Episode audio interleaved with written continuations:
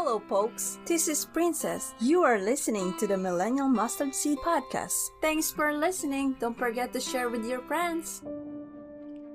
It's tough. We're in a very tough spot. I think that what we're doing right now is of great benefit and virtue because it's an end around between this whole corrupt informational system, media system. We claim to believe in a God who spoke the universe into existence and literally raised himself from the dead. And yet we're not going to believe that anything else exists in the spirit realm, even though his word tells us that they do. Their bodies weren't permitted to go to sleep like humans do, and they weren't permitted to go to heaven. So they wander the earth. You know, I've seen the eyes turn black, to unknown tongues being spoken. These giants would live way up in the highland. The young braves, the young men would hide up in the trees and wait for one of these 12 footers to come walking down the path, and they would jump on him and kill him, drag him back to the village, and the village would feast on the body. Freedom! Then people start to get weapons, they start to get armor, they start to build cities, they start to fortify their cities. Now, God looks down and there's violence everywhere. The battle, this war that we are at, is not against each other. It's against these principalities and these rulers and these archons in the high places. It's really worthwhile to read the Bible yourself. Fear is one of the primary drivers of mind control because we have to take every thought captive and resist fear you're going to have a testimony that is a justice case against the kingdom of darkness.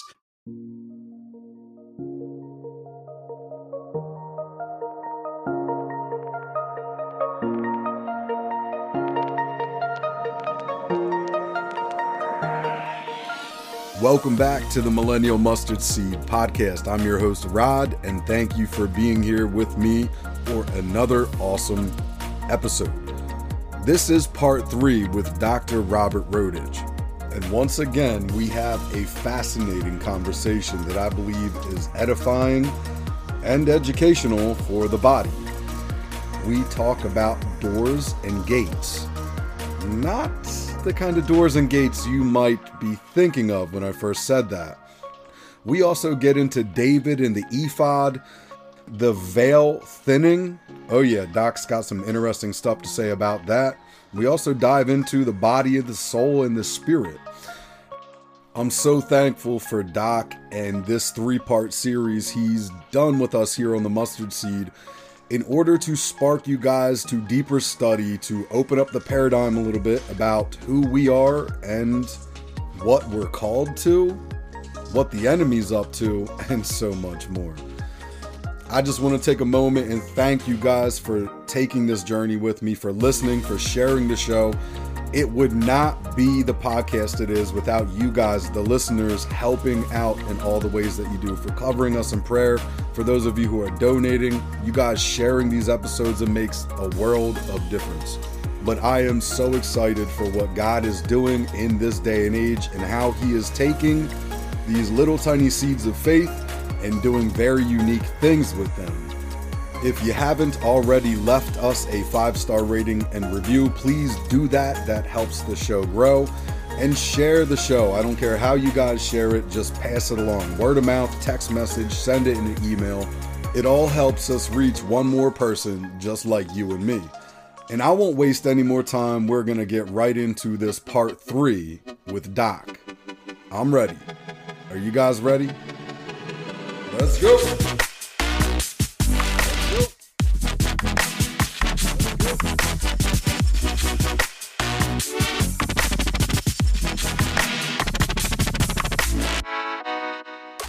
Welcome back to the show, everybody. I have an awesome episode in store for you guys because I'm joined by the one and only Doc Robert Rodich. And man, it is great to be back with you for a part three, Doc. Hey, great to be with you too. And I got some cool questions lined up. We've had some really interesting and deep conversations the last two appearances on the podcast here, and I've gotten some excellent questions and feedback and encouragement. And there's some doubters, but we don't focus on them. We're just doing what we feel is uh, the right thing to be doing in the day and age that we live in. But I got some questions. I'll just kind of start firing off at you. If if you remember though, we left the audience with a cliffhanger, um, diving into the flax linen and the frequency Oh, of organic yeah. materials. So let's just kind of touch that, and then we'll just jump into the flow of some questions I have here. Well, you know, maybe maybe addressing some of the doubters because some some of the people um, um, here and there say, "Well, how do frequencies work?" Well, okay, everything either has a frequency or can conduct frequencies. Okay, why did Jesus say, "If y'all don't make noise, the rocks will cry out"? Well, come to find out that you can program rocks. You say, oh, come on, that's just getting too way out there. Not you, Rod, but somebody else might. Okay, so does, you know, you're, now, Rod, I realize you're not probably old enough to remember this, so I'm not being condescending in any way. But when I was a kid, we would, we could buy crystal radio sets. The crystals acted as a tuner in some way, and we could pull in local little radio channels with this little unit we could make because, you know, maybe you could buy that kit for a dollar and a half or two dollars in those days, and real radios were like fifteen or twenty dollars. Well, that's like two hundred now. You know, when I was a kid, and so it's the crystal. That's a rock.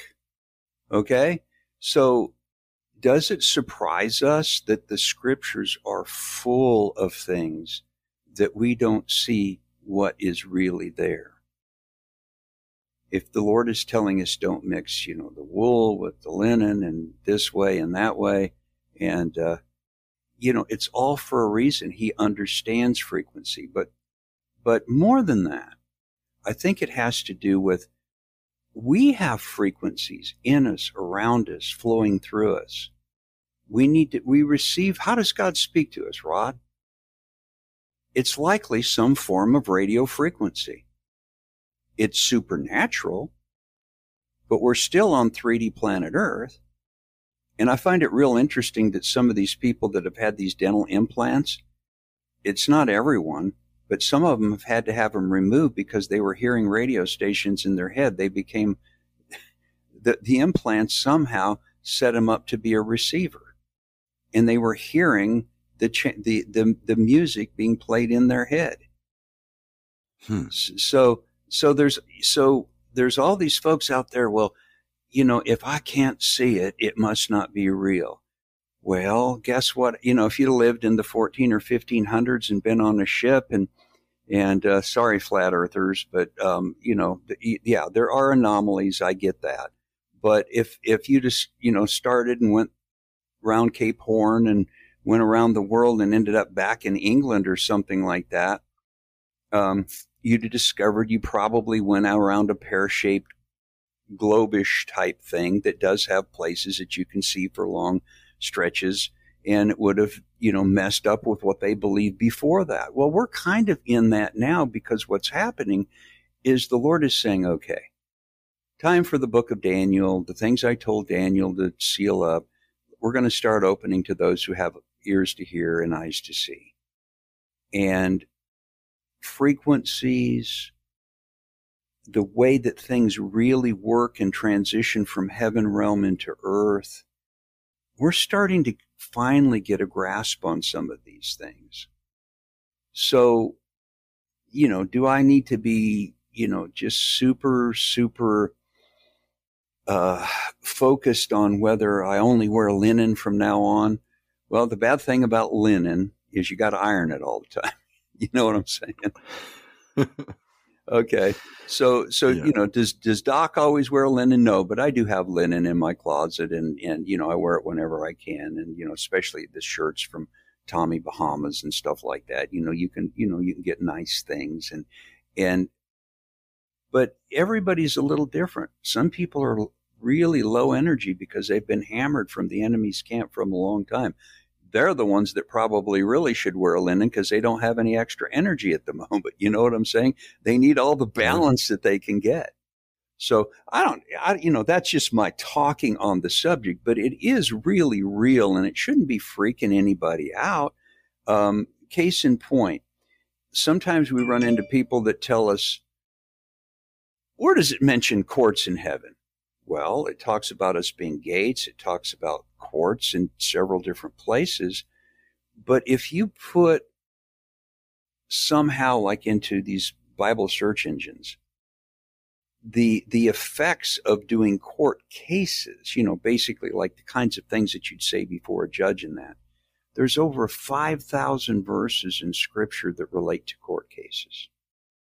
But because wow. it's not spelled out for us, this is a verse that you would use in court. Oh, come on. We have to grow up a little bit here. You know, the rapture is not mentioned in the Bible.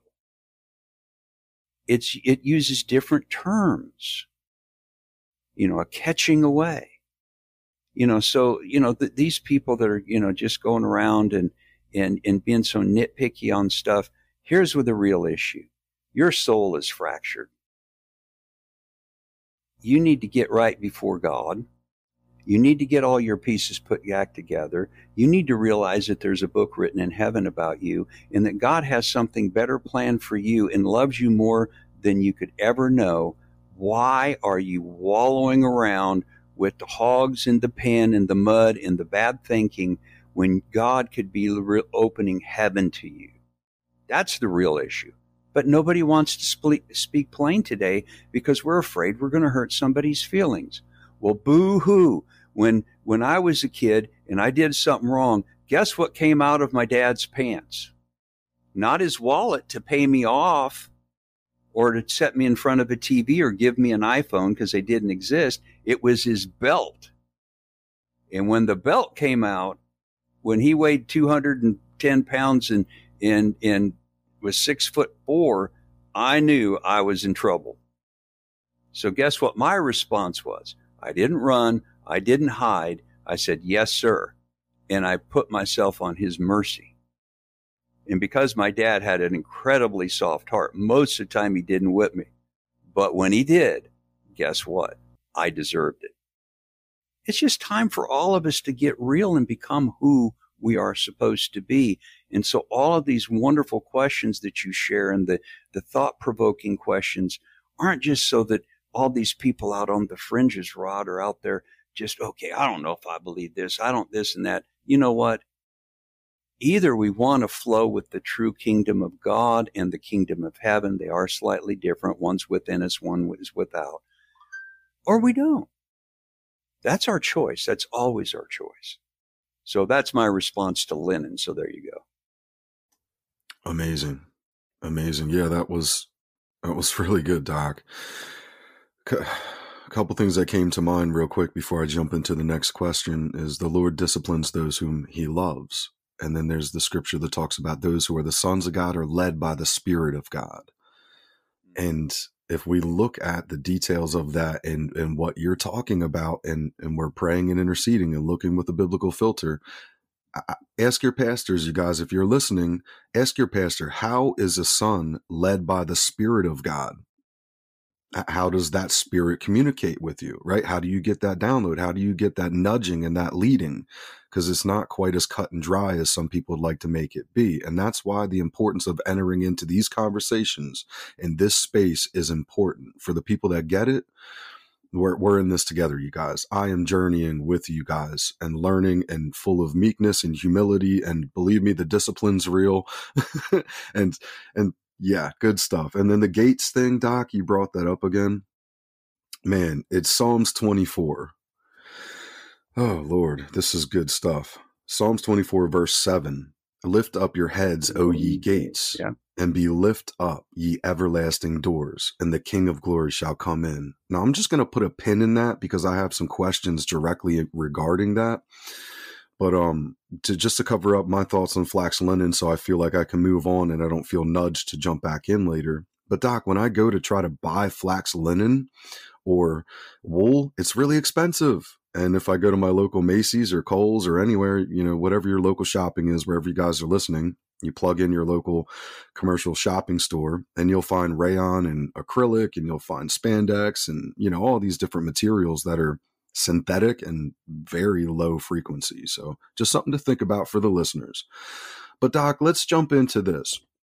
So we were talking off air and you were captivating me with the, you know, I wanted to come back to the thoughts So, for the listeners out there and for myself, as I'm learning and growing, we get hit with thoughts. The scriptures do talk about the enemy shooting fiery arrows, right? That there can be bad thoughts, clearly. We can test it against the word. And if it's an evil thought, you're dealing with an evil spirit. But how do we uh, jump into fine tuning this process? You know, thoughts and how they work.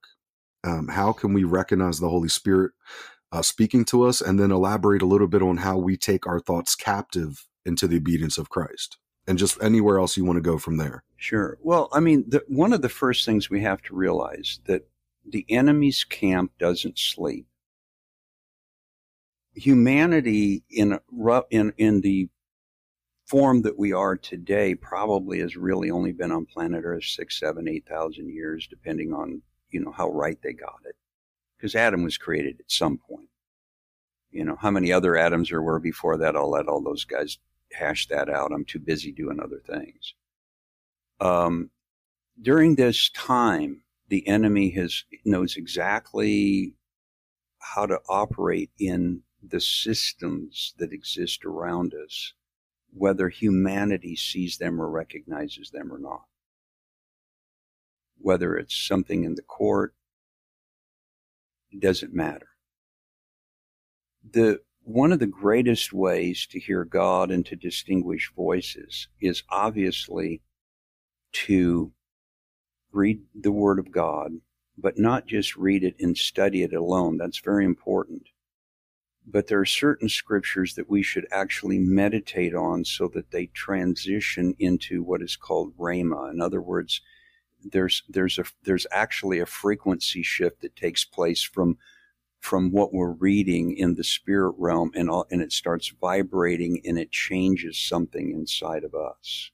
And that's, that's, you know, cause otherwise it's written, it's called logos or logos, however you want to say it. But then when it becomes rhema, there's a living aspect. And most of us would do well to learn how to develop that. That's one of the first things we can do as a new believer is just take certain scriptures and just think about them and just with a just just a kind heart just lord talk to me about this and you know let these things become alive because it's actually building foundational principles within us that we need for later on because ultimately excuse me here i got a call ultimately what happens is is that we're going to be asked to move on in maturity, and there's going to be things that we're going to have to deal with in our lives. There's generational issues, there's things that we've done ourselves, there's legalities that exist in the spirit realm, whether we like to admit it or not. All of these things have a resident effect on our bodies and our thinking and the way we do things. Well, we all know, and Scripture is very plain when it says that the Word of God is, you know, so powerful that it can even divide between the soul and the spirit, the bones and the marrow. Well, we're one unit, but we're made in God's image in three aspects: a body, a soul, a spirit. In a way, each has its own operating system, but they also merge at the convergence point of the human heart. And so there's overflow and communications that can go back and forth. But because we're born into a default situation and we just show up and go outside and play kick the can and do whatever kids do these days, we don't think about these things. Well, as we get into the Word, as we begin maturing, as the Holy Spirit begins coming to us, one of the first things that He does, because He's in charge of our physical body, you know, Scripture says, you know you not that your body is the temple of the Holy Spirit. Well, Jesus rules over our soul and Father rules over our spirit, but they also flow back and forth. So, you know, you know, it's not just Jesus. Okay, he's stuck in my soul. Well, he's everywhere, you know, but he, he is in authority over my soul. And we are also seated with Christ Jesus in heavenly places. You know, those are not metaphors. Something real is taking place when that happens. So with all this in mind, there, there is going to be a period in our lives where it's going to be cleanup day. Well, I was raised, I was born in the South, raised in the Midwest, and I'm back in the South now. But almost any culture within the United States, there's always a spring and a fall house cleaning time. You know what I'm saying? Well, it is getting close to house cleaning time for a lot of people there are things that have been anchored into the way we think, the way we operate, that are not conducive to full kingdom continuity. And they need to go. So, not that our personal spirit can't get in a little bit of trouble, but for the most part, our spirit, unless we've had some real rough upbringing, okay, does pretty good once we're born from above. The soul is the real active thing simply because the soul is where the action happens. It's kind of a not it's a processing center it's where our garden is it's where things are supposed to grow so people that are familiar with the way some government agencies work when they create mk ultra people and when um, you know the satanic ritual abuse takes place they fracture the soul well, I'm going to put to our listeners today uh, that there's kind of a backdoor fracturing that can take place where the same person stays their same person. But if they've had a trauma at age 12, then there's, you know, Billy at age 12, and then there's Billy at age 18. And so they have conflicting personalities within their own personality. And I've seen that too. But none of that is supposed to be that way.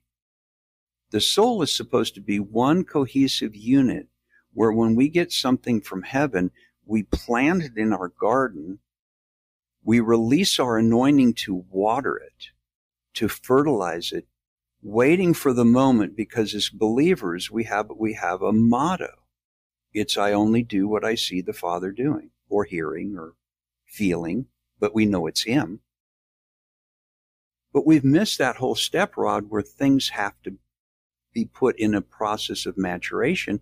And believe it or not, our very soul is where a lot of that should take place for eventual release into our natural mind and into the energy field that we walk in so that there is a manifestation in 3D planet Earth.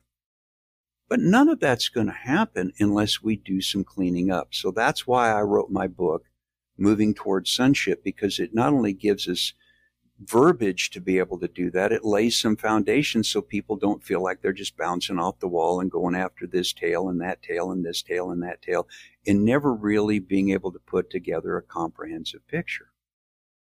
So when we do the cleanup work, then the next phase, believe it or not, is a real growth phase where and, and and you and I talked off air that we're kind of in that time where it's starting to happen just so quick that we're barely learning the thing we just were working on before something new comes.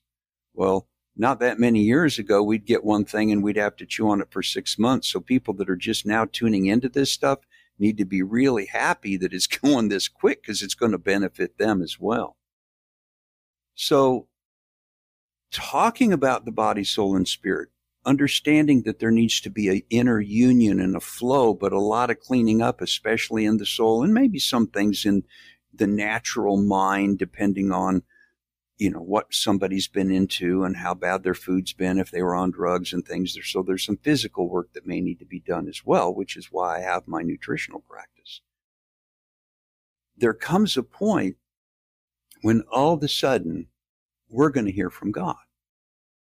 Now the way people hear from God is usually divided into four areas. And if I can remember the four, because I usually always focus on two, you're going to see, you're going to know, you're going to hear, or you're going to feel. Now, everybody wants to be a seer, Rod, but not everybody can be. I'm a knower.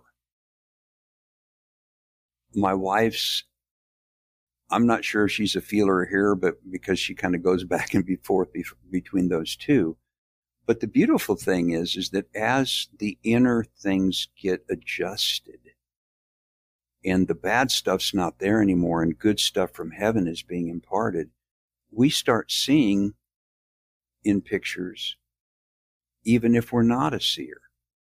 Now, I might just get like a snapshot, just a real quick snippet, but I'm seeing it.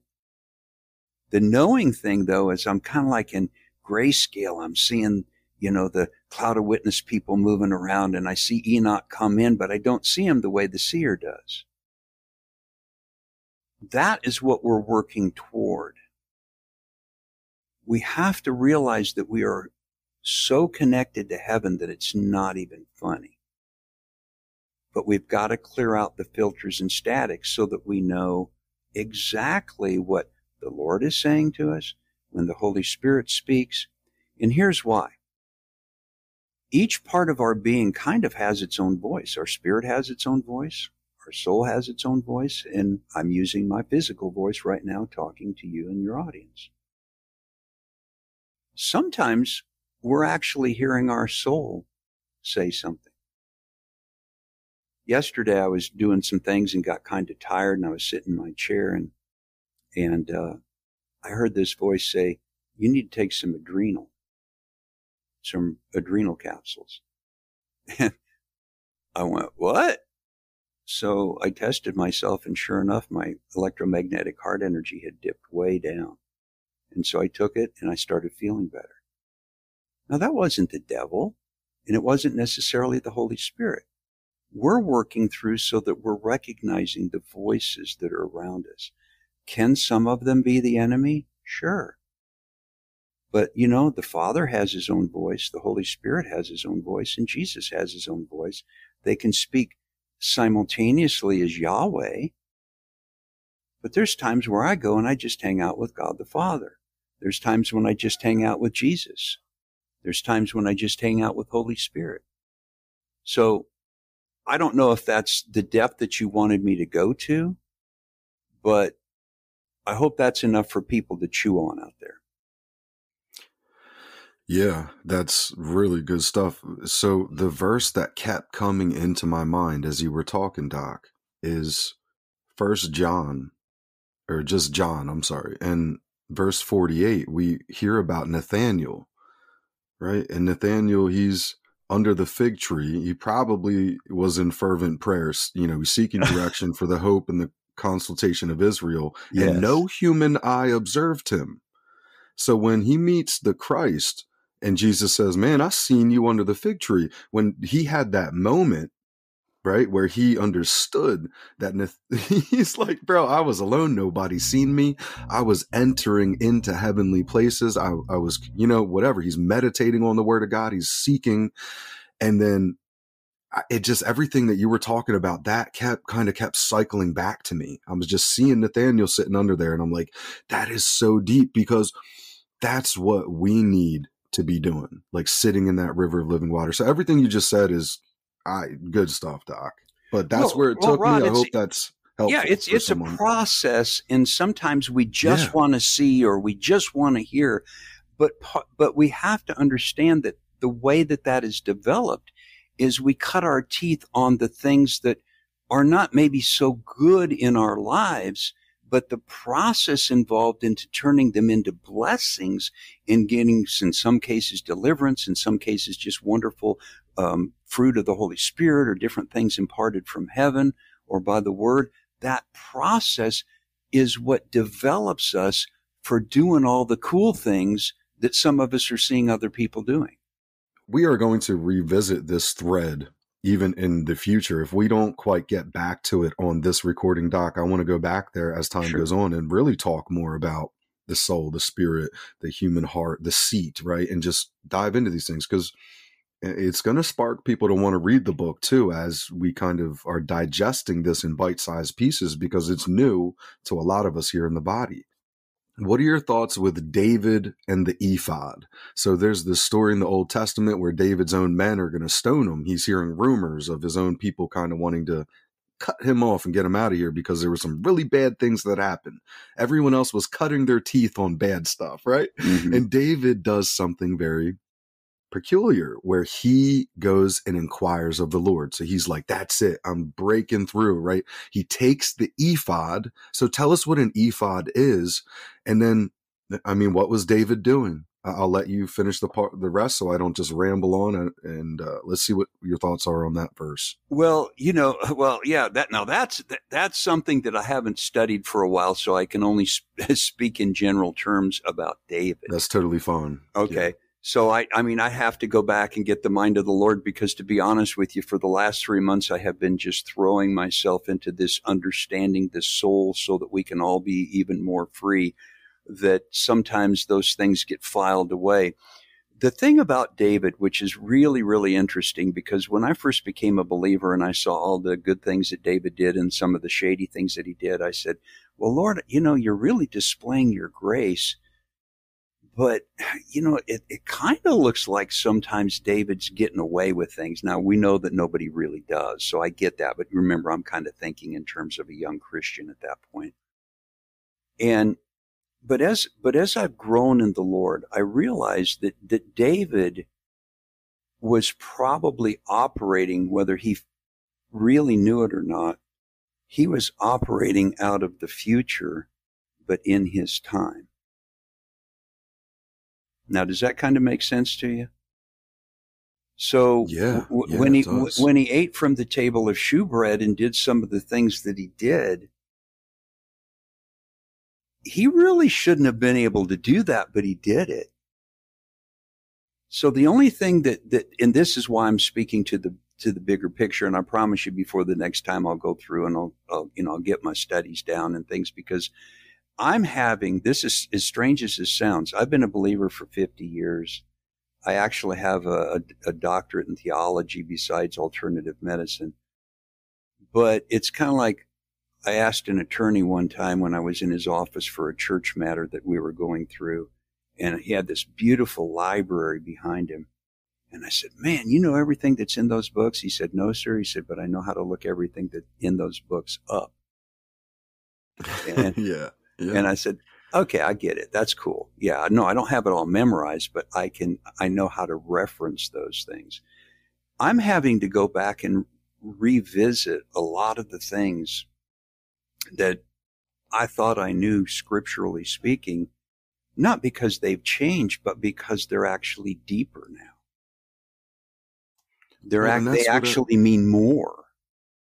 And that's what I was um, kind of alluding to a little bit. Like the ephod has these 12 stones that are Right. representative of the nation of Israel, right? And the tribes. Right, the tribe. And David is using that to inquire of the Lord. And I just think that's really interesting because Well, because the stones, the stones had frequencies. That's part of the, the but thing. If that happened today, Doc, people would be like, "Oh, that's Reiki. That's healing stones." It's like, mm-hmm. listen, I do not endorse Reiki. I do not suggest you guys go get stones and do weird stuff with them. But the Bible brings this up, and and this is something that we'll dive into as time goes on. But David's after God's own heart, and it's it's just a phenomenal story. So for some listeners out there, you, you guys go look that up in First or Second Samuel, wherever that's at. Um, I'll try to actually drop that scripture in the details of the show notes of this episode, so you guys can go right there and read about this situation David finds himself in. But a lot of what Doc has been talking about has been talking about for years, and specifically through these last three parts, pointing to scenarios like this in the word. So, yes, the Bible verse may not say frequency or vibration, but when we just come on, you guys, like Doc says, let's grow up a little bit.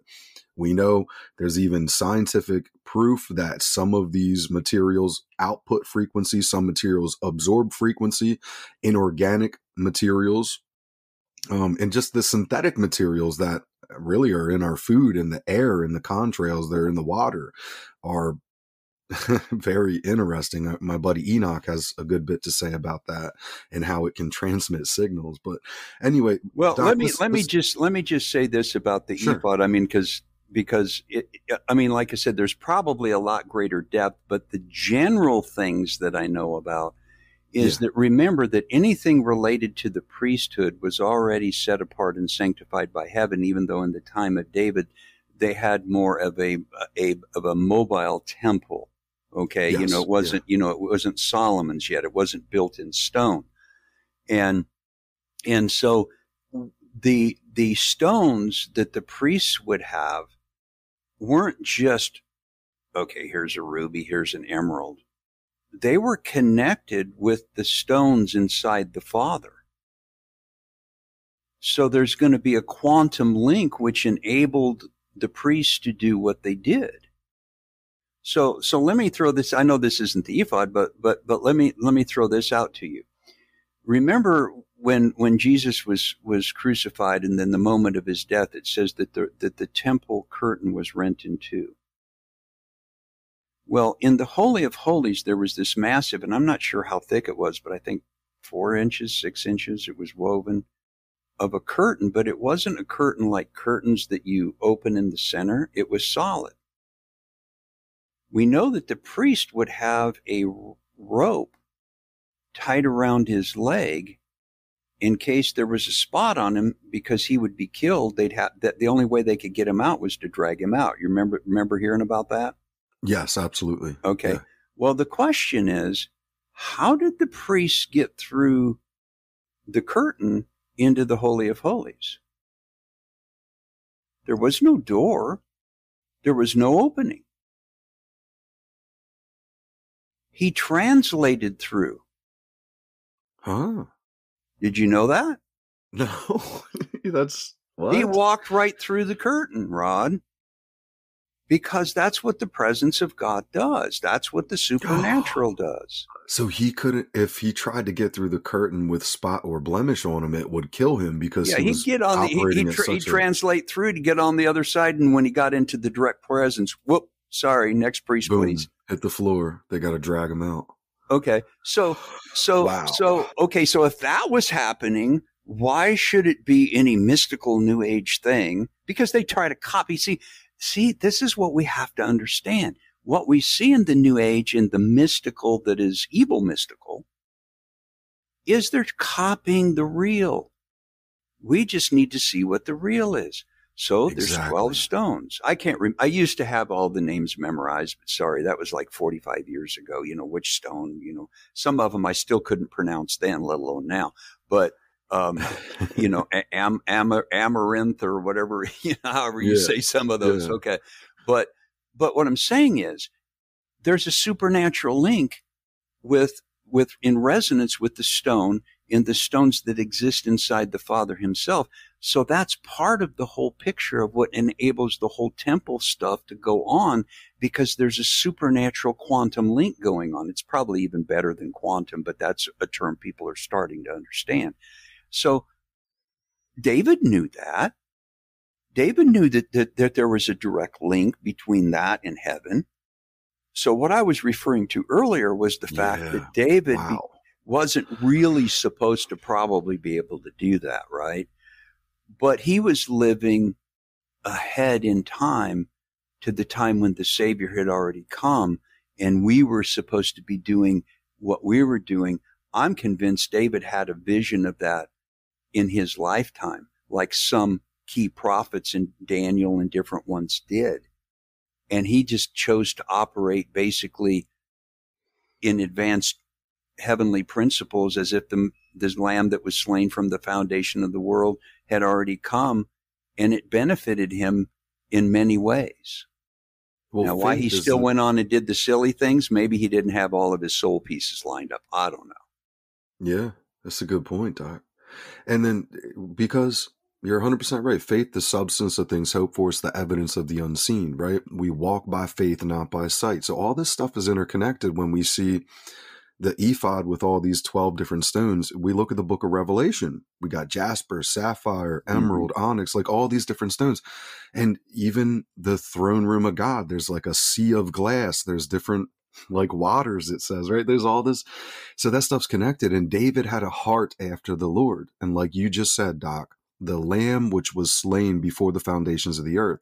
So it's almost like David was operating in this spirit on a whole, like he was not restricted by his momentary fleshly time experience, but he was actually seated in the place in agreement with it and getting heavenly downloads. He was operating and doing exactly what God was calling him to do. We can see it. It's right there in the word. God's taking pleasure in him because he was a man after God's heart. Because uh, when we've heard the argument, Saul, he didn't do half the things that David did, but David was chosen. It's like, what's going on here at first glance, right? Mm-hmm. And that's why these import these conversations are so important, Doc, because it's helping t- us to digest and make. Well, just for the sake Wow, of, uh, just for the sake good. of some of the folks, okay, so, you know, I'm, you know, besides being, you know, somebody that shares what God's doing, you know, in heaven, wrote the book, all that stuff. Obviously, I'm an, a, a doctor of alternative medicine, as people would say. Technically, I'm um, you know, I have I have my doctorate degree in the application of clinical nutrition, which is high-powered nutrients when I'm able to discern that there's a deficiency in somebody's body. Well, that deficiency is there. It gives off a a sick frequency, which I pick up, and then I'm able to match those frequencies. And hopefully, the the understanding is as people get better. But recently, I got fascinated by um, looking at a product that was supposed to help block um, bad electromagnetic energy. So I thought, well, you know, I kind of have a flair for working with things, wood, you know, different things. And so I started studying what different gemstones could do. You know, they don't have any mystical properties. What they really do is they take frequencies and they turn them into a different frequency as it's run through the stone. And remember on the podcast, we've already talked about the crystal being able to empower a radio. So I looked these things up and I figured out how to do a base where I use um, copper powder and brass powder and um, a little coil of uh, usually copper that I that you can't really see, and I pour acrylic into that and let it set, and then on top of that, I take based on what I'm trying to do is I take all these gemstones and I put them kind of I'm I'm getting better at it. I mean, I wouldn't be accused of being a great jewelry maker or anything like that, but um, but I have been able to test on a scale of zero to ten about the effectiveness on how these things would do against electromagnetic frequencies, but not just that. Like if you have one in your pocket, or maybe if it's a little one, if you wore it around your neck, would it have the ability to convert rogue frequencies and maybe convert them into something positive? And the first thing I found out with one of these electromagnetic frequency meters that I have is that if somebody's being hammered by electromagnetic frequencies, they can cut the level of frequency down by about 50%. So that's kind of cool. But then what I found out was I could rate these and, and it didn't just stop at 10. 10 is kind of the goal. But a lot of the things that I were making were going over 10 into being 16, 17, 18, meaning they're even more powerful than the baseline. And then I have a Rife machine. And, and I don't know, Rod, do you know what a Rife machine is? Yes. It's, it's a do. frequency yeah. machine. So, so I have this little unit where instead of connecting like the, the TENS pads to you and then the frequencies come into your body, you can put it on this plate and it will use the plate to do remote healing through quantum entanglement or you can charge things with it. You can put the frequencies that are coming through the Rife device into something that's chargeable. So I took one of these discs and I laid it on this one little charging area and I let it run for about a day. And it went up from an 18 to a 29 in its power. Now 10 is supposed to be the high part and it ran it up to a 29. Well, because I have things like opal and rose rose quartz and amethyst and little gold flakes in it and things like that. What's my point? They're holding a frequency charge. I didn't know that it would work, but it has. And I'm still just in the experimental stage. And so, you know, That's amazing. So if I can do that, because I have a way of testing. How much bigger is heaven than all of that? You see what I'm saying? Yes, David I knew do. exactly what he was doing. Yeah. So I didn't I didn't know if that was you you were after with the ephod thing, but but a lot no, of people absolutely. kind of you know kind of misread David a little bit, and you know they uh, get all caught up in the Bathsheba thing. But listen, David knew how to get a hold of God's heart, and and that's the one thing that we need to all learn a lesson because it's through yes. intimacy that everything is kept in balance. That's how everything happens. And if you don't have an intimacy with God where you love Him more than the breath that you breathe, well, have fun. Doc, so interesting. I mean, I'm just right now as I'm listening to you, right? You were talking about using brass and, and using these different materials. So I have the concordance opened up and I was looking at Psalms 107. The word gates there is H1817. And it's, um, let's see if I can pronounce this. Da, Dalieth. something swinging that is a valve or a door right mm-hmm. so so literally that's the first definition two leaved a gate a leaf a lid i just thought that was interesting because the word gates in psalms 24 9 is different is it shows up as oh let's see let me click on this one right here. H 8179 sha'ar. In its original sense an opening that is a door or a gate then city door gate port. And i I'm, don't know why i felt led to say that but that's just i'm listening to you i'm it's flowing i'm like excited and i got the concordance open and i'm like brass. So the, the mm-hmm. first verse 107 for he hath broken the gates of brass and i don't know i was just having a bit of a weird cool connection there well but, i think because oh, if so you cool. go back to the fact that israel was supposed to be see jesus was given all humanity as a bride back at the foundation of creation the father would have israel as his special relationship in the holy spirit he inhabits everybody so um, it isn't out of question to think that, well, one thing that I think about a lot is, is if Israel really would have walked in what they were supposed to walk in instead getting all caught up in all their nonsense through the years, except for key periods, they would have been a shining light to all of humanity for thousands of years. And this world would, would have been a real different place. That's one thing. The other thing yeah. is, is it's, it's, it's not out of the question to think that there's things in the way that the Lord instructed them to make their gates and just to do, you know, the, the way that you eat food, the way that you do all that. The Lord knew about bacteria and infections and, and, and building materials and everything because heaven is where everything comes from. Now, not bad bacteria, but what I'm saying is, is that somehow we think we're the only ones with technology. My gosh, heaven is like the ultimate, the epitome of technology on every level. And so the, the fact that the Lord would have had certain symbolical things around even in gates and different things, everything had meaning. We're just now starting to discover some of that meaning for sure. And you know, for those that like to spiritualize everything, there you go, run with it, you know, because the Lord takes yeah. care of every single detail so wonderfully. And it's all about the manifestation yeah. of his presence. Yeah. But we've got to be able to carry it and keep it. See, you know, years ago, you know, I was thinking, you know, back when everybody used to run from revival to revival and then it would last about three or four days and we'd have to go back again. one time I asked the Lord about that. I said, Lord, that's cool that we go and we soak in the atmosphere and everything. He said, son, there's going to come a day. Now, this was, you know, like 25 years ago. He said, there's going to come a day where you will be the revival. That you won't have to run to get a charge. You will be the charge.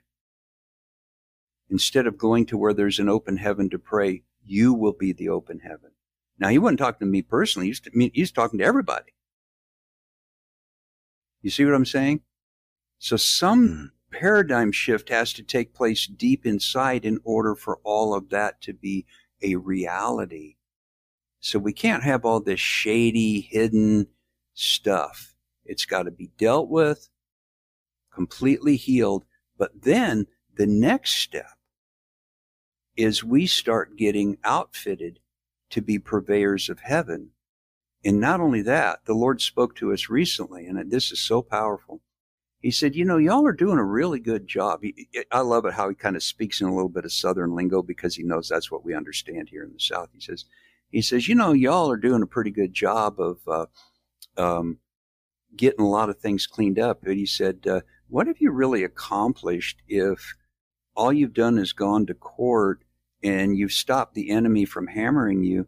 Why don't you start going out and taking plunder. And I said, What? Yes. Why don't you go out and start taking plunder?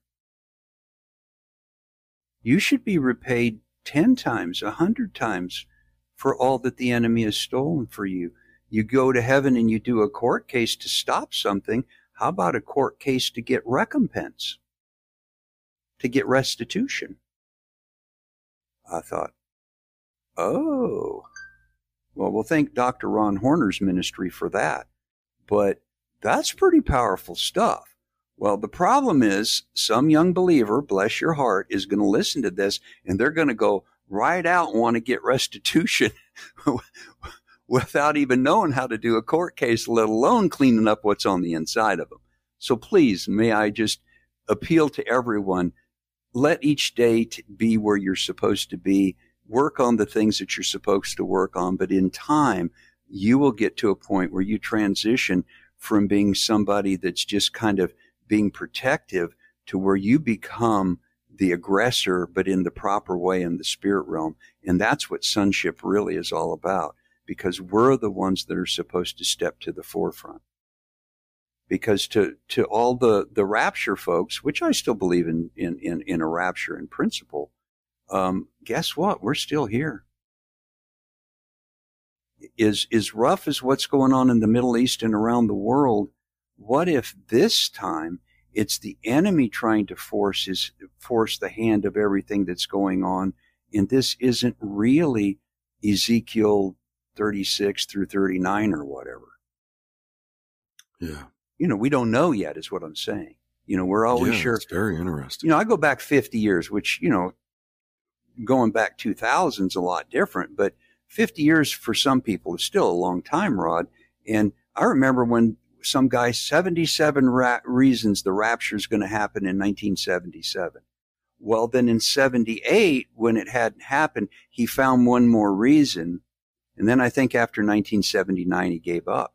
But my point is, is we are supposed to occupy till he comes. Yes.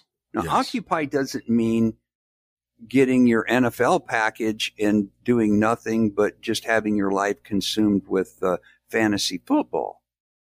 You know, if it's a hobby, great. But, you know, what we should be consumed with is the one who saved us by his grace and his blood. And what does that look like to the rest of humanity around us when when they see a little puff of smoke with our lifestyle when it's supposed to be a flaming raging fire?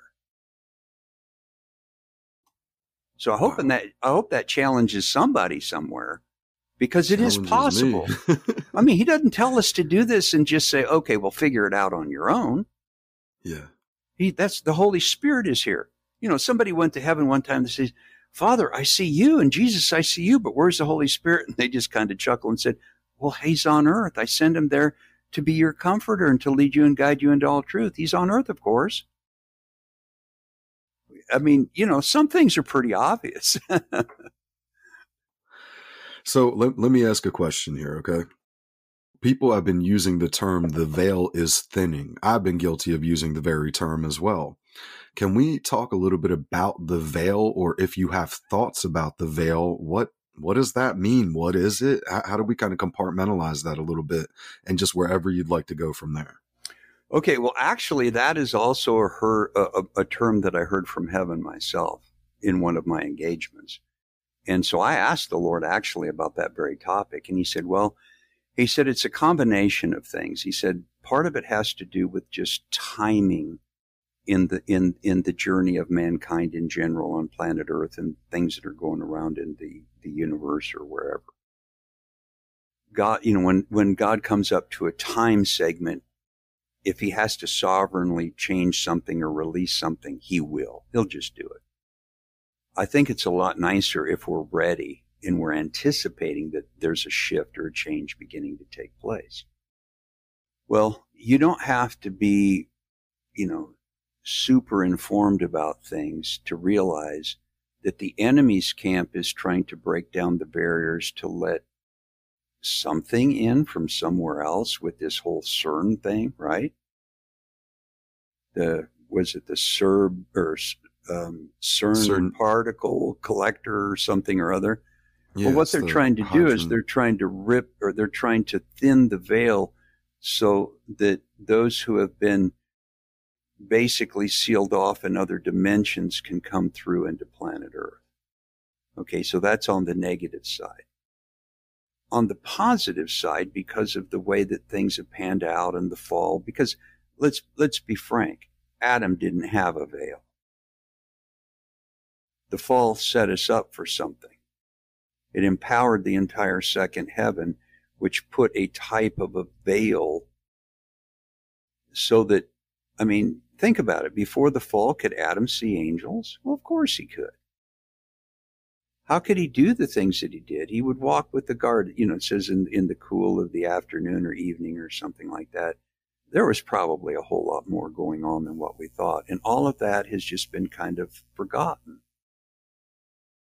And now the Lord is saying that he's thinning the veil, meaning that there's going to, it's going to be easier to see in, but also to travel back and forth. Because one of the great mysteries of the ages is, is that Adam probably could do multidimensional things. I say, you know, you say, well, show me the scripture and verse. Oh, come on. He was created by God and hadn't fallen yet. You mean to tell me that he couldn't go places? Of course he could. We just don't have record of that. Well, but when the fall took place, a lot was lost. Our whole being became inverted instead of our spirit being on the outside, then the soul and the body being somewhere in the mix, now the, the spirit's inside, the soul's inside, and then we're covered with flesh the way that we are. You know, so, so many things happened. The Lord, as the time of the end is approaching, and it is approaching, I'm just saying that it may not quite be the day that everybody thinks it's going to be. Just keep that in mind. We've got work to do is the reason. And so the veil is being thinned so that we can have access to resources, so that the very thing that we're talking about on podcasts like this become not just thoughts in our head, but there's something that we operate in. Because brothers and sisters, at the end of the day, the world has seen enough talk. It's time for action.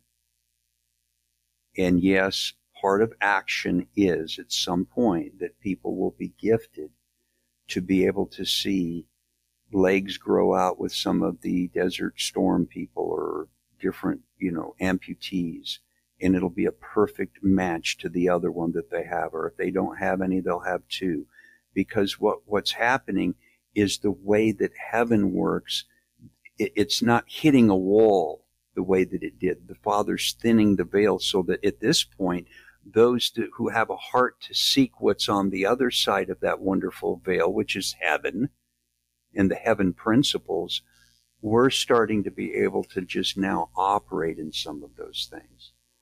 With the end goal being that there's no veil there at all, probably, but also so that there's not just four or five superheroes, um, Avenger types running around on planet Earth that have their tent meetings and, you know, they're on TV and stuff, but so that everybody that calls on the name of the Lord becomes a super powerful heavenly, um, I don't know, Avenger or X-Men or whoever you want to fill the blank in. That's the ult, that's the ultimate goal. And, and, um, why not? It's, it's just our thinking you know, every, you know, one of the things that's always kind of frosted me, if I can, if I can air this, and I'll try to not be vulgar or anything, it's not that kind of thing, but that the New Agers were bright enough to figure out the mechanics of the things that God gave the church. And from a carnal point of view, the things that, that can be operated on mechanically, they operate in them. And then we discover it's supposed to, a lot of those things are supposed to be for us. It's just the mechanical side of it. And we start embracing some of those things. And the first thing we get called is New Age, even though the people aren't experts who call us that. They just name anything they don't understand as New Age. Well, let's at least be mature enough to test things out before we, you know, put the moniker on something. Oh, he's New Age. Oh, did you hear that, Dr. Rodich? He had, he actually had some some gemstones that he suspended in acrylic and he charged them with frequencies. That's not God. I mean, the, you know, this is what we've been through.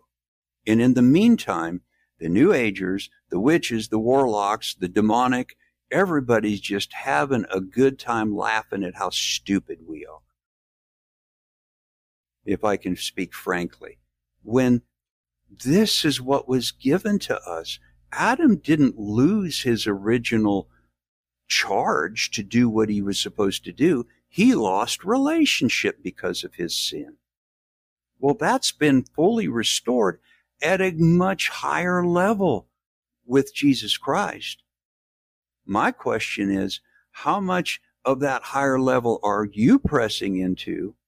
Meaning the listeners, of course. And is it visible at that higher level? That's what, that's why the veil needs to be thinner because heaven's starting to talk to us and starting to give ideas to people and new inventions and, and things that are going to change humanity. It's getting thinner. Wow. So that's my wow. comment on that. Good stuff. It, it's funny that I've heard some pastors say if anybody says frequency or vibration, that's not in the Bible, it's false. And it's like they'll be telling you on a cell phone where that's transmitting their voice into polymers, metals, and plastics and transmitting it invisibly through electronic frequency to another polymer computer. Yeah, except that and it translates. Yeah, I mean, it's that's, like that's hilarious. Are we living in reality or not? And Ex- let me make except a couple that the Holy here. Spirit hovered over creation, It's and in the interesting. I think original language, it means he vibrated. And guess what Hmm. happens when something vibrates? It gives off a frequency. Yeah. And the frequency It's that he gave off had the Father's design in it, which is what took whatever the substance was and turned it into something. I mean, you know, again, I'm sorry, but I don't even justify this stuff to people anymore. I'm so far beyond that. I'm with you. You know, yeah. get get I'm over looking it. at it that same way. So uh, you commented on CERN, right? Mhm. And this is what's interesting: that this hadron particle collider, right? And it's huge, and it's how much money and time and effort goes into the design of it, and they only run it certain months out of the year. It's very interesting. But there's an ancient Gallo-Roman religion uh, of this deity Cernunnos.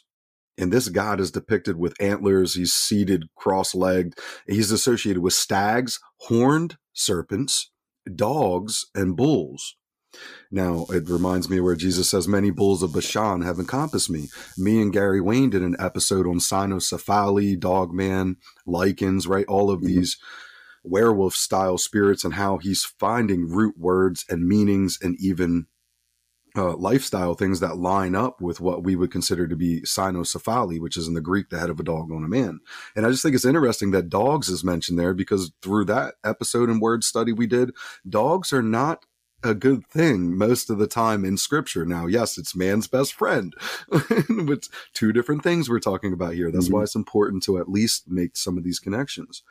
But it's just it's it's phenomenal how much goes on right right before our eyes. And a lot of the times I think people out of fear, Doc, they're just like, oh, frequency's not in the Bible. And and and it contends the fact that they have a presence and they have a following and they don't have answers for it.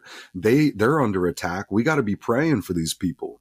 It's not like we're just like, oh, discredit these pastors who said this is no good. No, we need to be praying and loving on these people because we are a body. And a lot of the times we're so heavily under attack as the layman who's working a full time job, trying to pastor a church, like, you know, look at what's going on in the world around us. So there's a, a lot of attack and pressure, and the enemy is not just sitting there twiddling his thumbs. As you mentioned in the beginning of this episode, he doesn't sleep. He's elaborately a well planned out for the destruction. He's a liar, a thief, and and he's been uh, murdering and destroying since the beginning. That's what the enemy does. Yep. But I just think that connection was so interesting for me. You talked about so- just everything you're talking about. I little puzzle pieces kind of click together. Other stuff, I'm like, oh no, more study. I got to read more of your book. I got to dive into more. Well, I mean, okay, to work so, some of this out. so now there's AI apps we can interact with, right? Okay, Yeah. I mean, in general, artificial intelligence. Well, but there's certain aspects of AI apps where where they're connected in quantum computers. Well, they've already figured out how to merge the spirits of, of the fallen Nephilim, the ones that are still accessible, into the AI programs because they're telling people who they are. It's not just some wacky computer just trying to jerk somebody's chain. They have the ability to do that. Well, how is it that, that taking the mark of the beast when that when that those final days finally get here, how does that keep somebody from being able to accept Jesus as Lord and Savior? Well, it does if somehow the humanity has been altered in such a way that it merges with AI and therefore the spirit of the Nephilim. See, the Nephilims are disembodied. They are the demonic spirits that run around planet Earth most of the time, to be distinguished from other things that we won't go into today that I happen to have some knowledge of. But they need a manifestation. So what the globalists and the elites are trying to do is to terraform humanity so that their good buddies can come in and have some place to live. That's what this whole game is about. So the wars, the different things, all the stuff that's going on, that's just a sideshow. You know, like, you know, like they say, oh, there was, you know, God bless every one of them that loses their life and hopefully they find their way to heaven but there's a shooting somewhere, then it really makes you wonder why the shooting was took place that day and what is really going on that they didn't want to be in the news. You know, that's the kind of thing we deal with constantly. So, so the reality is, is that if humanity can be changed, then, then we can no longer carry the image of the living God. We are the one species, whether it's others on other planets or not, we are the one species that is most closely created to carry the image of the very creator with things we're supposed to be doing. So it's, they're totally focused on keeping us from being who we're supposed to be on every level. So they dumb down religious education. They, they dumb down the Bible oh my gosh, when I had this one fellow one time come to me, Rod, and he said, Brother, I'm really upset that you're using the uh, New International Version. I only used the Bible that Paul used. And I said, Well, what is that? He said, Well, the 1611 King James. And I went, Oh my gosh, I'm going to lose this battle here. The guy's in a knucklehead. Well, 1600 years after Paul, roughly speaking, and he's saying that's the one Paul used. So you see what we're up against. But the bottom line is if those pastors who are a little bit resistant to frequencies and all those other things, you know how you shut people like that up? You say, Hey, Pastor, can I pray for that person that's in a wheelchair? And they get up and walk away. Hey, Pastor, that lady over there has cancer. You pray for them and the cancer doesn't, it is no longer there. How about we, we not just impart miracles because of relationship with the Heavenly Father, Son, and Holy Spirit, but we actually start releasing a realm of miracles into and over people's lives.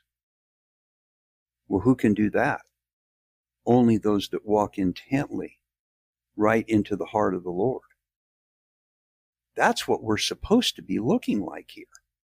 Now, Am I there yet? No. But thankfully, in different seasons of my life, he's given me little snippets of what it's going to look like when this thing, when I get more toward the end. Well, I'm going to be 70 next month. So, yeah, I figure I got about 330 years left, give or take a few.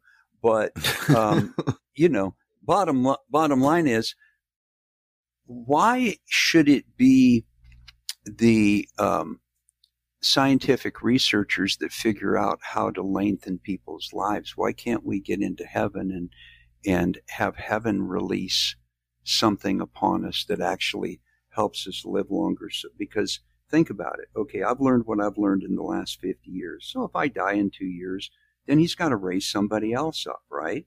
And then they live to be 72 or three, and then they die and they got to raise somebody else up. Why can't we live to be two or 300 years? Well, brother, because God limited man to 120. Yeah, but all that changed in basically 2012. We're in the end time push, however long it's going to be. All bets are off on some of that stuff. That was just for a season. That's what heaven said. And so now it's just whoever wants to press in.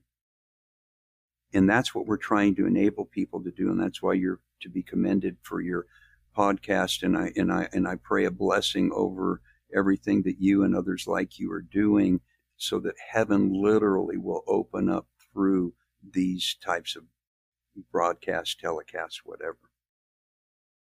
Wow. That's humbling. Yeah, I think that giving people a license to go where we're called to go is an interesting predicament to even be in. You know, the religious spirits need to come down. The denominational preferences need to fall down. We need living word, living water, the rhema that you talked about, Doc, and meditating on the word and just going deep in our relationship. That's, hey, I am struggling and stumbling along. The first time we talked, you said it pretty good to me. You said, Rod, you're stumbling along pretty well. And I'm like, yeah, but I don't want to keep stumbling on forever. And a lot of us are right there in many ways where it's like, we can feel something big is coming. We something want to be like those priests that walked right through the, the curtain but didn't get zapped. Exactly. yeah, we got our work cut out for us, don't we? well, but it's doable. You know why it's doable? Because Jesus did it. He's the one the Lamb slain from the foundation of the world. He always knew that he was going to be the one to set the higher mark.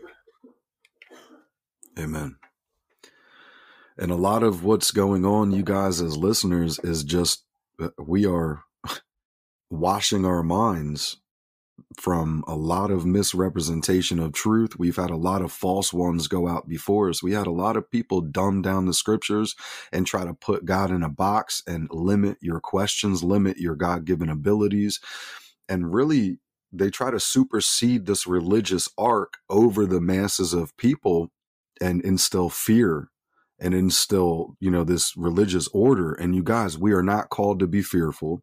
So for my Davids out there, keep killing those lion and those bears because Goliath is coming up here soon for many of us. Mm-hmm. And just and be encouraged, you guys. These episodes are here.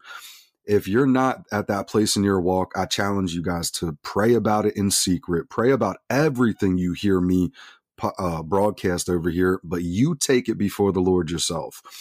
And another thing is we got to be willing to grow and listen to to what God is doing in this day and age because as the veil's thinning as the enemy's lining up as all of these things are right here for us to witness are we going to sit here and twiddle our thumbs or are we going to actually dive deep in the rivers of living water are we going to allow the blood to do what it what it's called to do for us which the blood covereth we mm-hmm. overcome by the blood of the lamb and our testimony so are you working on your testimony audience friends, family, my people? Are we working on our testimony? Are we going deeper with the Lord? So I'm hoping this episode challenged you guys, it edified you guys, it's bringing you deeper.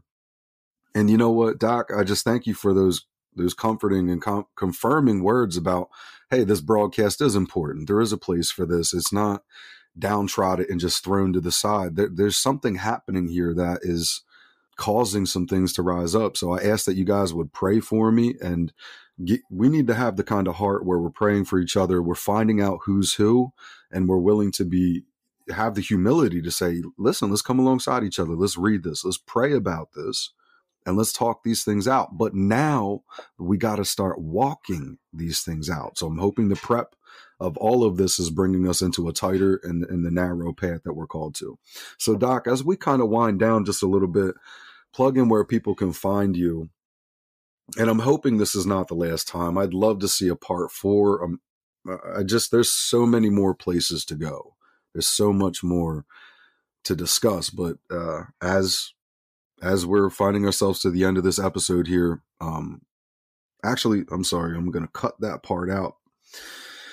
Before I'm going to cut that part out, Doc. So let me make a note. 123. Before we get there, I have a, a question for you. Okay. Sure. Um, give give me in the audience, Doc, some advice that you would have said to the younger you. If you could go back 50 years to when you first got saved, what advice would you give to the younger you? This is going to touch somebody out there. Um, I'm hoping this ripple effect will do what it's intended to do. But help us out with that question there. Oh, I, I'd be I'd be glad to. Well, first of all, let me say that I was always a God seeker, but I didn't know how to get to Him until somebody introduced me to the plan of salvation, and then instantly I said, "This is it. This is where I'm at." So, uh, you know, I just I I always recognized that empty space inside of me from the time I was a child. I just didn't know what it was exactly, but I knew that it had something to do with God. So, as a young Christian, what I what I would have said to myself, and I kind of did it a little bit, but I would have said in the beginning, make sure that what you're doing, what you're watching, what you're consuming on every level is of the highest possible quality and value. Watch who your friends are. Watch the things that you let distract you and focus on your developing a relationship with the Lord that is just like you would with a, a spouse that you're dearly in love with. Get into the Word. Let the Word become alive to you. And keep it up. Don't ever get too busy that you don't have time for the Word. Even though it's deeper than what the English says, there's still a lot of good stuff there. And then I would say, don't be afraid of the supernatural because we serve a supernatural God and there's going to come a point. Now remember, I'm going back and I'm advising this guy. I'm like, in a hoodie and he I got sunglasses on. He can't really see that it's me talking to me, right? so yeah. Yeah. so I'd say God has a plan for every one of us. There are actually books written in heaven. In time you'll understand through relationship how to get an idea what's on those books. But all the things that you do through intimacy and through relationship and through the word are going to set you up to be able to speak those things out in faith and to operate in a supernatural level that a lot of the people around you are going to have dumbed down and they're going to be happy with that and they need to be unhappy with that because what God has for you and what heaven has for you is so much greater than anything you're going to hear in most places.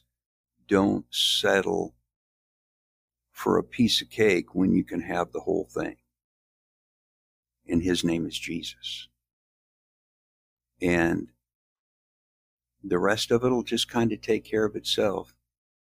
And then I would probably close speaking to my young self and saying, if you look at life, and this is what I say to a lot of my customers when we get into the spiritual um, tests that I do, if you look at life as maybe a train trip from New York City to Los Angeles on Amtrak, well, you, the ticket's been paid for. You accepted Jesus as Lord and Savior, so get on the train.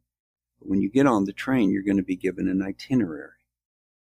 Maybe day one, you're going to be somewhere in West Virginia.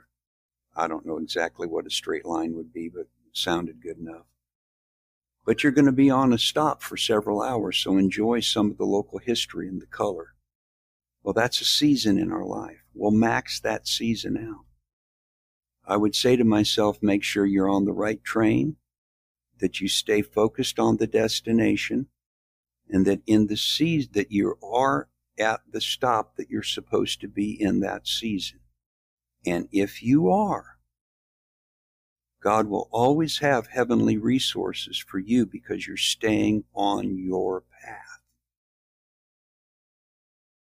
You don't need to worry about name it, claim it stuff. You don't need to worry about doing shady things to get money. The provision will always be there if you maintain the highest vision that He gives you. So be encouraged because the best is yet to come and it starts right now. Now, I would have been excited to hear that. Maybe I ought to, maybe I ought to go into the time loop thing and go back and talk to myself. And then the next time we meet, I'll be like way advanced from where I am. I don't know. You know, the Mandela effect, but in a good way. wow, Doc. It's always an honor to connect with you. And this has been a roller coaster ride of an episode, really. I mean, we covered so much in such a, a short time. And I know this is going to help people out there as it's helping me. It will be in the show notes, but give them a verbal affirmation as to where people can find you, Doc. All right. Well, it's it's really simple. It's Doc D O C and then my last name R O D is in David I C H. So doc.rodich.com. When you get there, it's a pretty simple website. Um, you'll see that on the left side are the three spiritual tests. I would recommend people not if they want any testing done, don't waste your money unless you're actively engaging heaven. Those are for people that want to see, okay, here, I've been doing this work. Where am I at? Okay. Then on the other side is the nutritional part. And it's very accurate because it comes from your own voice and it's going to be person specific. So if I tell you you need adrenal support, it's not because I'm guessing, it's because your body's broadcasting that you have a deficiency. When you combine the two, instead of 250 each, you get a $100 discount. And uh, also, there's a link on the website to the book. You can go to lulu.com and, t- and type in my name, and the book will come up. If you go to Amazon, not Kindle, but Amazon, you've got to type in moving towards sonship. If you type in my name, for some reason it doesn't come up, but moving towards sonship. Then you'll see Dr. Robert Rodich, and they'll have it to you in like two or three days. You know how Amazon is. And there's a link there on how you can, if you want a, a consultation, you can purchase one. And also, if you need to just communicate with me and ask me questions, there's an email link, and I'm always happy to get back with folks. Well, that's it. That's the episode, you guys. It's been an epic journey, and in a lot of ways, we're just getting started. So I'm going to ask you guys to share this episode with your friends, your family members, your co-workers. Just share the show. I don't care if you talk about it word of mouth, send the link from your phone of whatever podcast choice, or if you send a link in an email, just share the show. Coming to you from southeastern Pennsylvania. God bless and goodbye.